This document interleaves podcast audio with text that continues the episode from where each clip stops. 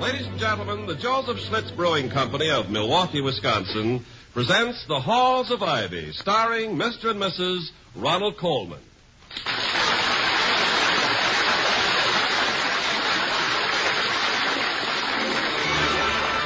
I was curious.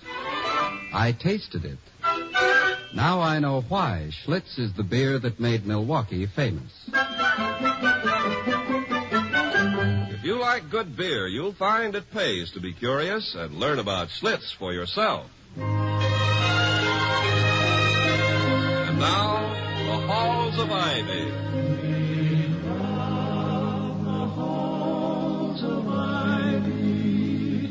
that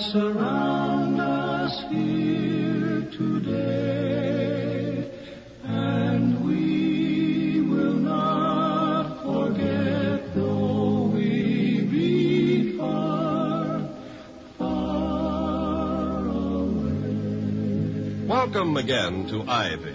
Ivy College, that is, in the town of Ivy, USA. The last class of the day has been dismissed, and both students and faculty are relaxing. In the home of Dr. William Todhunter Hall, president of Ivy, and his wife, formerly a shining light of the London stage, Dr. Hall is lying on the couch, and Mrs. Hall is sitting on the floor beside him, going over the afternoon mail which arrived a few minutes ago. Well, here's the last of the lot. It's an invitation to tea. What reply shall I make? Oh, what does it say? On Saturday the 16th, Mrs. Millicent Foster will be at home between four and six. Dr. William Hall, likewise. That's rather a crisp refusal, don't you think? Mm-hmm. I mean, for someone as rich as Mrs. Foster. Now, what happens to a college president who misses a chance to wangle an endowment?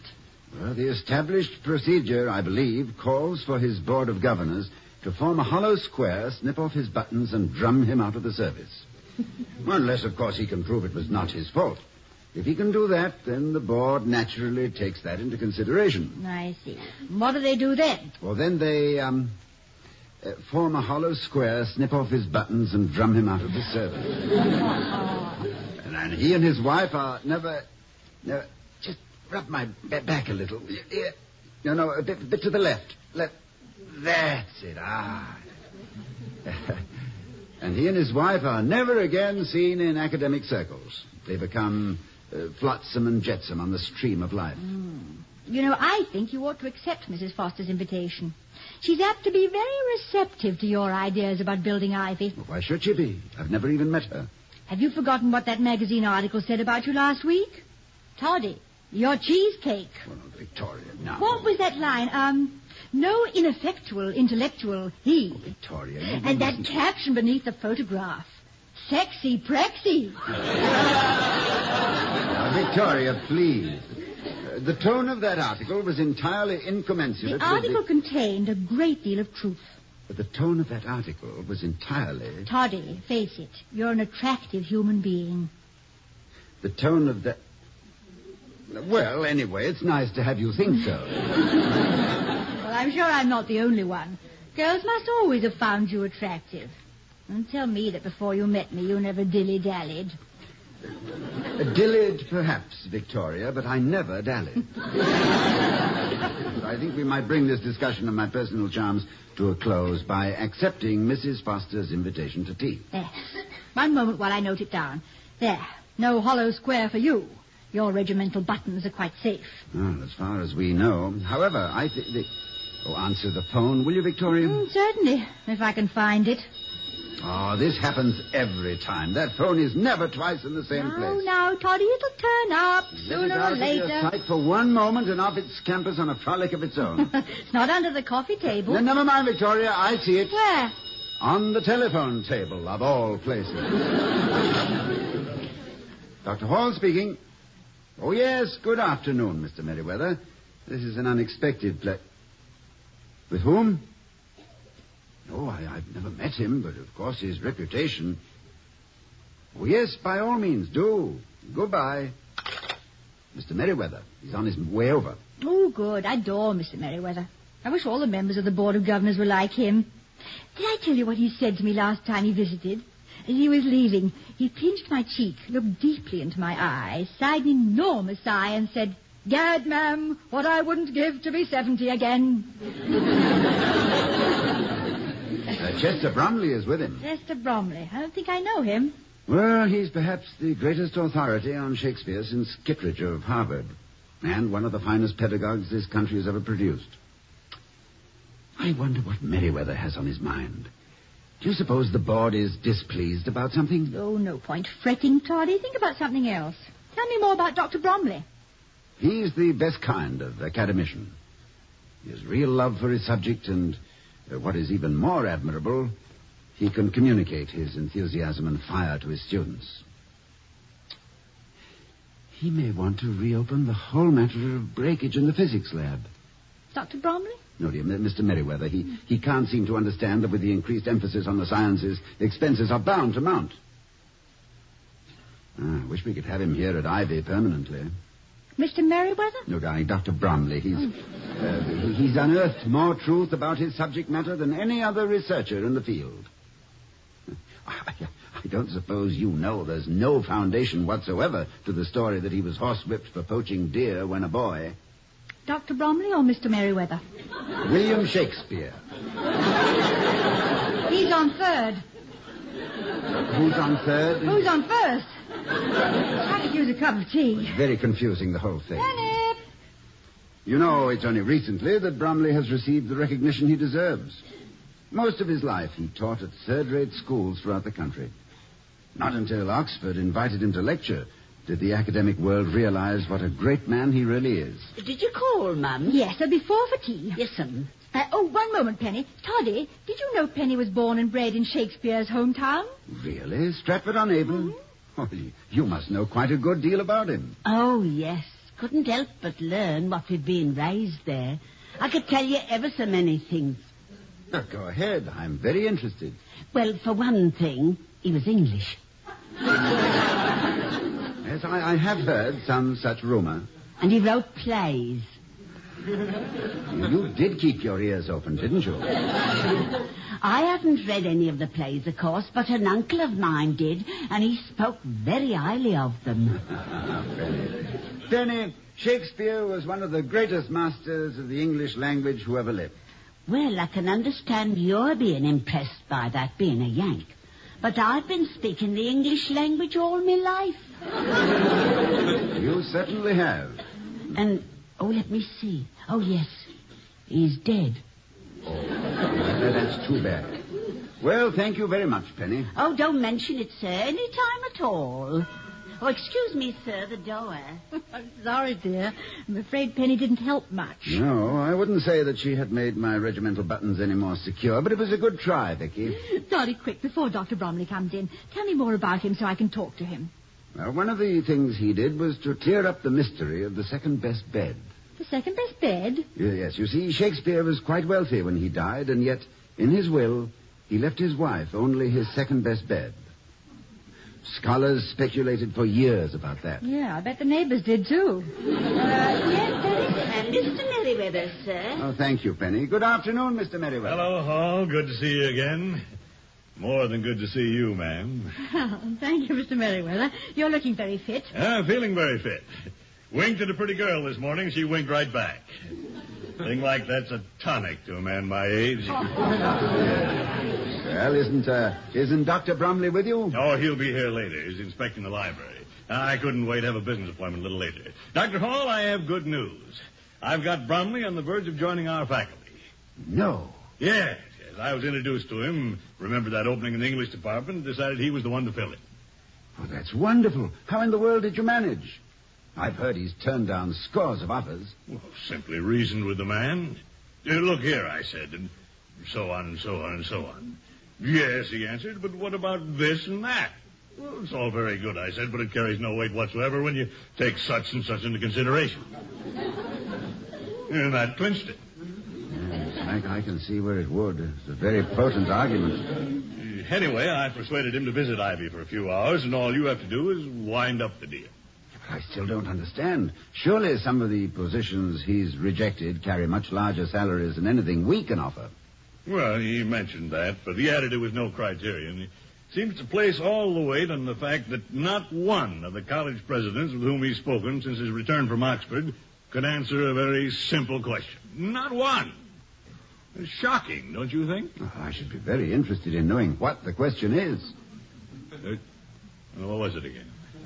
Oh, yes, yes. Uh, what was William Shakespeare like personally? Just tell him that and he's ours. Oh, Mr. Merriweather, let me assure you that is not a simple question.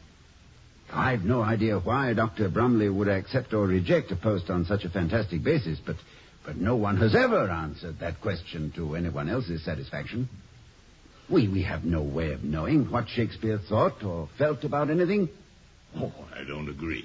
Now, what about that line in, uh, I forget which play, uh, where, uh, what's his name, says, uh, uh oh, uh, oh, and so on. Yes, well, that line notwithstanding, one cannot deduce the bard's personality from his work any more than one can tell uh, what sort of a man Henry Ford was by examining a Model T. Well, I'm stunned by what you tell me, Hall. I'm only a layman, but even I know something about him. He was an excellent businessman, shrewd market manipulator. Well, now, he... from which of his plays did you get that information, Mr. Merriweather? Uh, Mrs. Hall, I appeal to you. No, please don't. I don't know anything about him. Never even had a walk-on in one of his plays. He wrote in so few dance routines. Uh, I don't know what to say. Why, I, have already telegraphed the other members of the board. We'd signed up Bromley. Wasn't that a trifle hasty, Mr. Merriweather? Well, I suppose it was, but I've always had such confidence in your ability. Till now. Well, I'm sorry to disappoint you, but uh, under the circumstances, it's unavoidable. I suppose so. I'll try to make that very clear to the rest of the board. Well, must be going. I'll inform you of Bromley's decision as soon as I've talked to him. It's hardly worth the trouble, is it? Oh. Good afternoon, ma'am. Good afternoon. Oh, uh, one moment, Doctor. Uh, what is it? Uh, your sleeve. Allow me. One of your buttons. Hanging by a thread. Good day.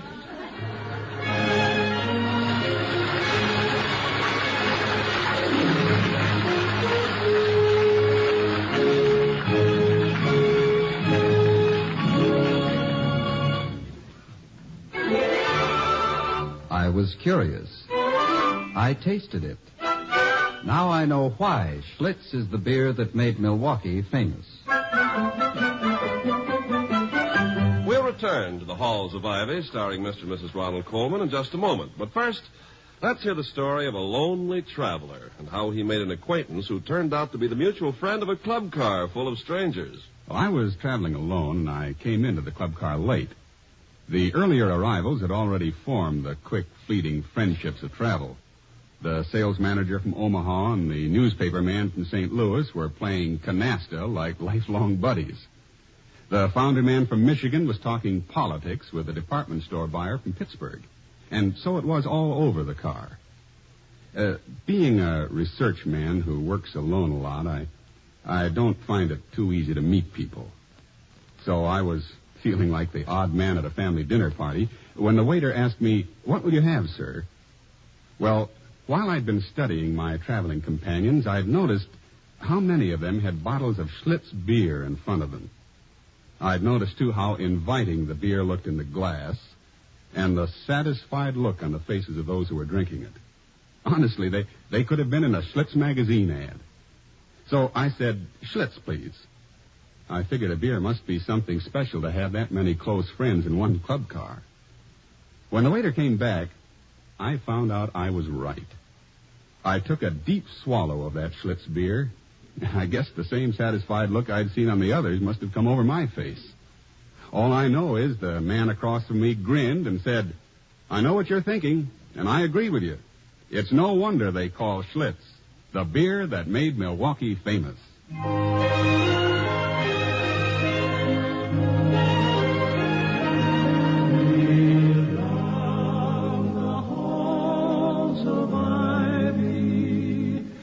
That surround us here today. To be or not to be, ready to answer Dr. Bromley's question. That's what's troubling Dr. Hall, as he says. Oh, the devil should I know what Shakespeare is like personally.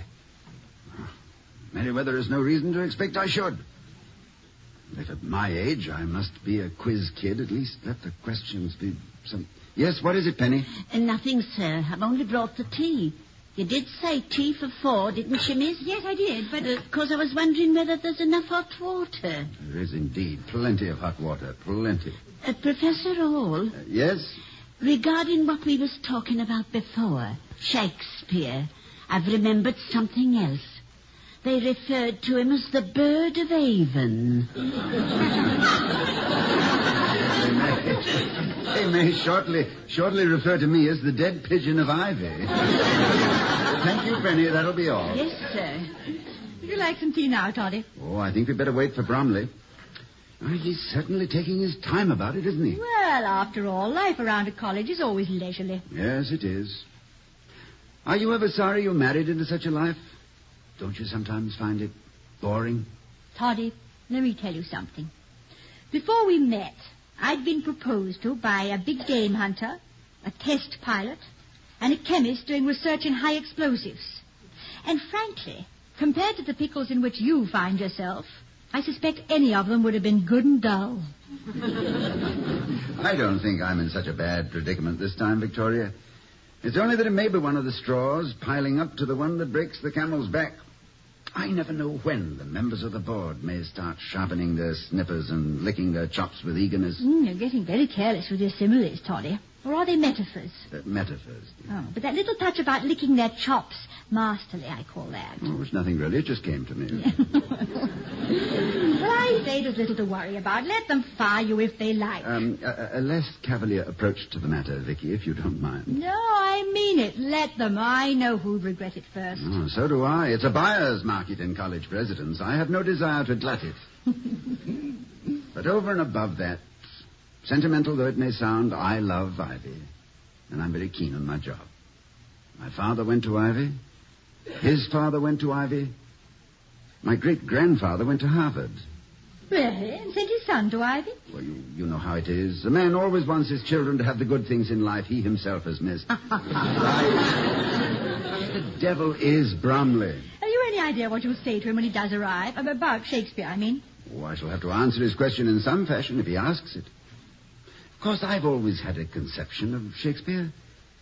I've thought of him as someone who was very happy in his work, extremely interested in people, and a man who might have dedicated his life to a cause worthy of his efforts. Hmm. Is it so really important that Ivy get this Professor Bromley? I mean, is it worth all this fuss? If he were just another run-of-the-class professor, my dear, I'd say no. But this man is one of the torchbearers of learning, one of the inspired teachers, a man with a gift of communication. Men like him, who shamefully underpaid and unrecognized beyond their own academic horizons, are still the glory of those colleges lucky enough to have them. They're the ones who are remembered down the years with affection and gratitude by the students. And if he's that kind, oh, I hope we snag him. Oh, you decide you want him, dear. I'm sure you will. I know, but it's a little late in the day to lay out any involved strategy. Well, you're not much of a campaigner anyway, Toddy. I always think of you more as, um, spur of the moment man. Oh, you're quite wrong, my darling. Don't don't let my apparent impulsiveness deceive you. Compared to me, uh, Niccolo Machiavelli was a witless blunderer. Oh, Do you remember the first time I kissed you? yeah. But you didn't kiss me. I kissed you. Oh, oh, no, you're, you're, you're wrong. I remember it very clearly because it was the culmination of a campaign the like of which for planning and preparation had not been seen since Austerlitz. that picnic we had on the river near Pangbourne, remember? Hmm. The major tactical problem was how to get you in my arms. But we never seemed to be alone long enough in London. So I invited you to a picnic. And no sooner had we gotten out of the car and strolled down to the river through a herd of cows to feed the swans. Did you remember to bring the crumbs for the swans? Three bags full. Now, it's rather rocky here. Be, be- be careful. Oh, well, I'm careful. I can... Ooh. Oh, dear. Uh, What happened? Twist your ankle? Yes, afraid I have a bit. See if you can stand on it. Yeah. No, I can't. Well, sit down here on this stump. No, I have a show to do tonight. I'd better have a doctor take a look at it as soon as possible. Would you mind terribly if we went back to town?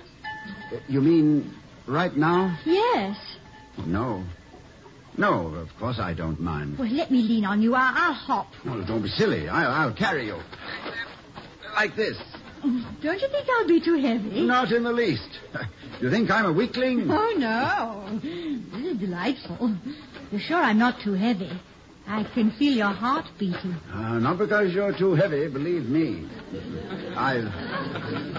I've never been this close to you before. What's that scent you're wearing? It's wonderfully heady. Just me. I never heard of it. Oh, you mean it's you? yes. Um, Don't you want me to put to put me down and take a breather? no, you're light as a feather, really. Yes, I, I'm enjoying this enormously. Funny, I never noticed that spray of freckles across your nose. Do you like it? The freckles or the nose? Oh, a combination. Yeah, very much.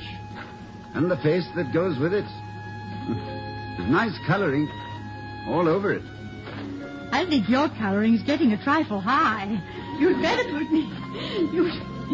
You know, it's only a few steps more to the car, You sound very relieved. but, but I'm I'm not. I, I would like this to to go on forever. Uh, may not get a chance to hold you again. You may not live to do it unless you put me down. That's all. Oh, please, put me down. Very well, if you prefer. Uh, there. And for heaven's sake, sit down beside me. Thank you. Believe me, I will. Hall, you're a knight in shining armor, but you don't have to kill yourself to prove it. I'm sorry. Forgive me. I, I wish you could see your face. It is uh, funny, uh, way things worked out. I, I plan a picnic, and it's over in five minutes. I attempt gallantry and lose my wind. And just as you were about to kiss me, weren't you? Now, I'm offered a kiss, and you can't catch my breath. Never mind, Professor Hall. I'll wait. I'll wait until the cows come home. Ah, what a lovely sound. I'm surprised no one has written a symphony around the cowbell. That isn't a cowbell, Toddy. That's the doorbell. Well, why should a cow ring a ring? Oh, oh, the doorbell. yes, yes. I must have been daydreaming again, and didn't quite finish it.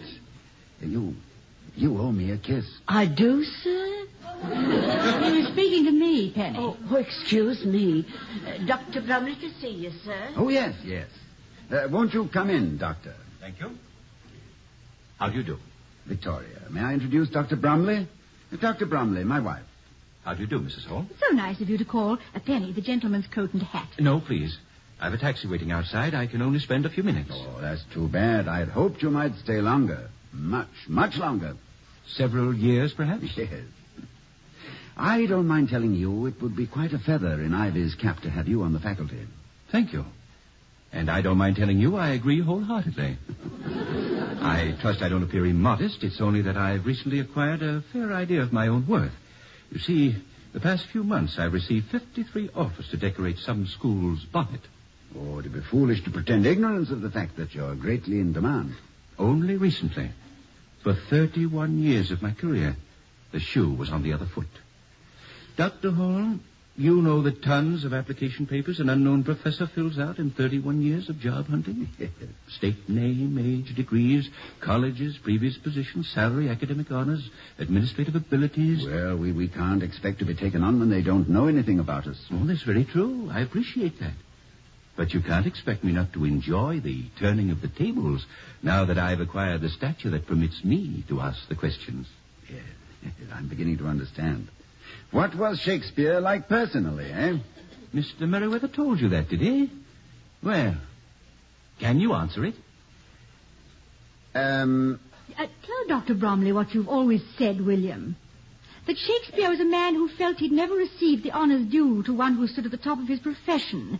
Uh, this colored his entire life. Um, Victoria, I. How in the world did you know? Dr. Hall, that's precisely the conclusion I've reached after half a lifetime of intense study. How in the world did you know? You mean. You. Why. It's obvious. You, you take my breath away. I, I should like to discuss this matter further with you. How about letting me stay for dinner tonight? Oh, but of course. Please stay. Uh, Just let me go outside and dismiss my taxi. I'll be right back. Don't go away. Excuse me, Toddy. I want to tell Penny there'll be three for dinner. No, no, wait, wait, wait. Victoria, how the devil did you know the answer? What, what do you know about Shakespeare? All I know about Shakespeare, Toddy, is that Sir Laurence Olivier did a lovely job with Hamlet. Yes, I know. But you But it- see, I do know a little about people. When I heard Mr. Merriweather describe him as a businessman, which Mr. Merriweather is, and you describe him as a man who loved his work, which you do, it occurred to me that Dr. Bromley might also see him as a man very like himself. That's all. Excuse me, I simply must tell No, no, no, one, one minute, Vicky. I, I- want you to say all that again. Yeah, well, later, Toddy. Why don't you phone and see if you can reach Mr. Merriweather with the good news? Yeah, I will. I'll be back with you in a few minutes.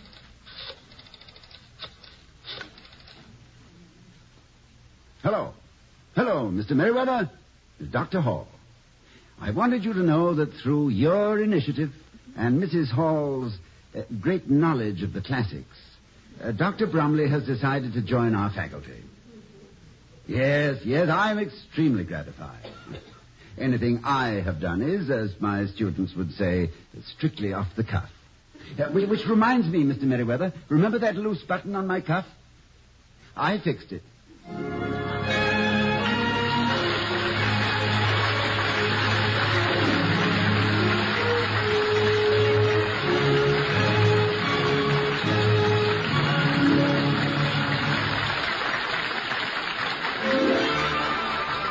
Was curious. I tasted it. Now I know why Schlitz is the beer that made Milwaukee famous. And here again are Mr. and Mrs. Ronald Colman. Darling, you signed him up. I knew you'd do it. Uh, my dear girl, like most men, I am capable of some amazing self-delusions, but not on this score. I know who gave Bromley the answer which convinced him that Ivy was his spiritual home. Isn't it awful the way I keep butting in? Was it Shakespeare or Dr. Hall who said, a man proposes, but woman disposes? I'm sure I don't know. Why? Oh, I was just thinking that since I proposed to you, my darling, my life has been so well disposed. Well, thank you, dear. Not at all, darling. Good night, everyone. Good night.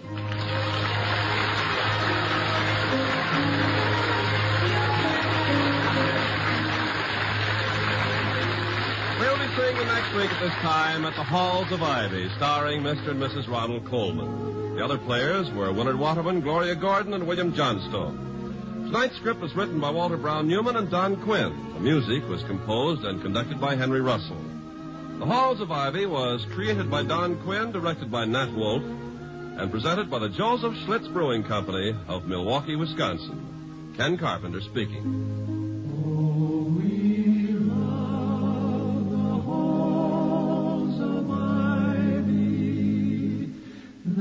surround